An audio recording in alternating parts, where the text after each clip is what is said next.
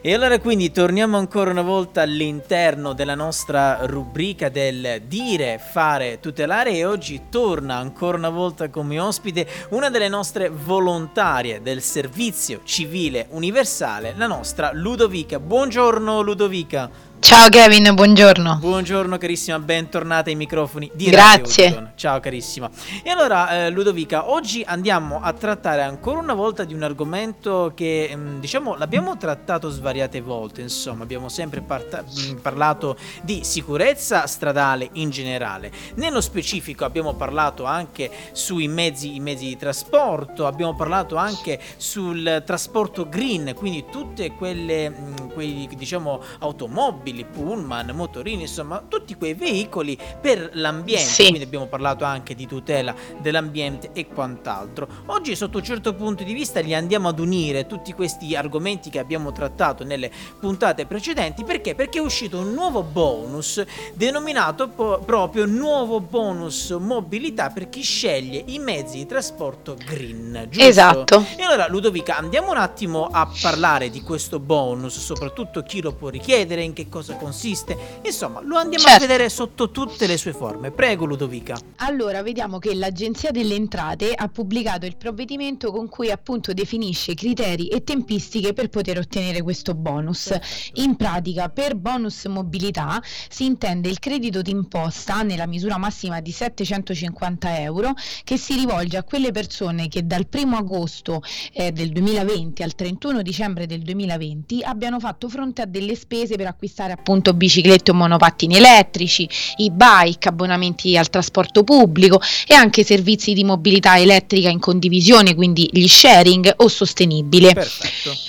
Poi, in base alla classe di inquinamento del mezzo, il contributo è proporzionato di conseguenza. In particolare, eh, questa agevolazione spetta nel limite massimo di spesa di 5 milioni di euro che era già stato previsto dalla legge di bilancio 2019, okay. che è stata poi innalzata a 100 milioni di euro per gli anni 2020 e 2021. Spetta quindi a chi abbia consegnato per rottamazione un secondo veicolo di categoria M1 e comprato un veicolo anche usato con emissioni di CO2 due comprese tra i 0 e i 110 grammi per chilometro. Perfetto e a chi ha, eh, ha, rottamato un veicolo immatricolato prima del 1 gennaio 2010 o che alla data di acquisto del nuovo veicolo, quello vecchio che ovviamente rottama, certo. abbia superato i 10 anni di immatricolazione. Perfetto, ottimo. Vediamo che però a questo bonus non possono accedere le imprese, le ditte individuali o i lavoratori autonomi che non presentano la dichiarazione dei redditi, ma soltanto le persone fisiche. Ok, e questo è Quindi, molto importante da sottolineare. Esatto.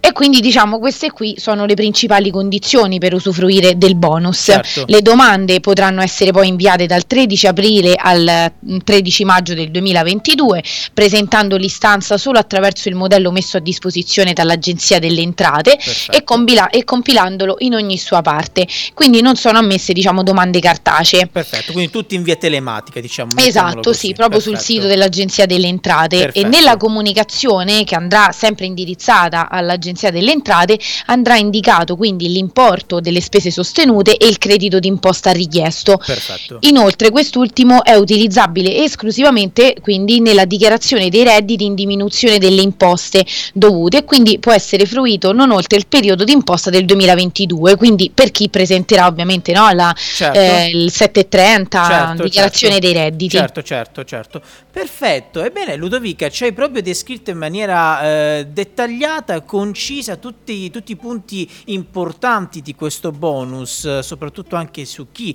eh, lo può richiedere e anche sì. la metodologia eh, di richiesta che deve avvenire tramite il sito dell'Agenzia delle Entrate. Quindi esatto. non c'è esatto. bisogno di spedire carte, cartacee, insomma, comodamente davanti il vostro computer, smartphone o quant'altro, ci si mette lì, insomma, anche ovviamente invitiamo i nostri ascoltatori di Radio Udicon ad andare per avere magari maggiori approfondimenti al riguardo anche all'interno dell'Agenzia dell'Agenzia delle Entrate e del sito ufficiale sicuramente vi verranno indicate ulteriori informazioni, però diciamo che in, questo, in questa puntata del dire e fare tutelare la nostra Ludovica ce le ha dette in maniera impeccabile, e belle e sostanziali. Ludovica si è, arrivata, si è andata proprio al concreto della situazione. Mi piace perché ti sei immedesimata giustamente nei nostri ascoltatori. Almeno è tutto più chiaro e più semplice. Bravissima, no? bravissima. Invece di fare tanti giri di parole, certo. sei andata diritta al concreto della situazione in modo tale che, siccome sai benissimo che noi siamo anche in podcast, oltre che essere in diretta, i nostri ascoltatori, quando leggeranno il titolo di questo podcast che andrò a caricare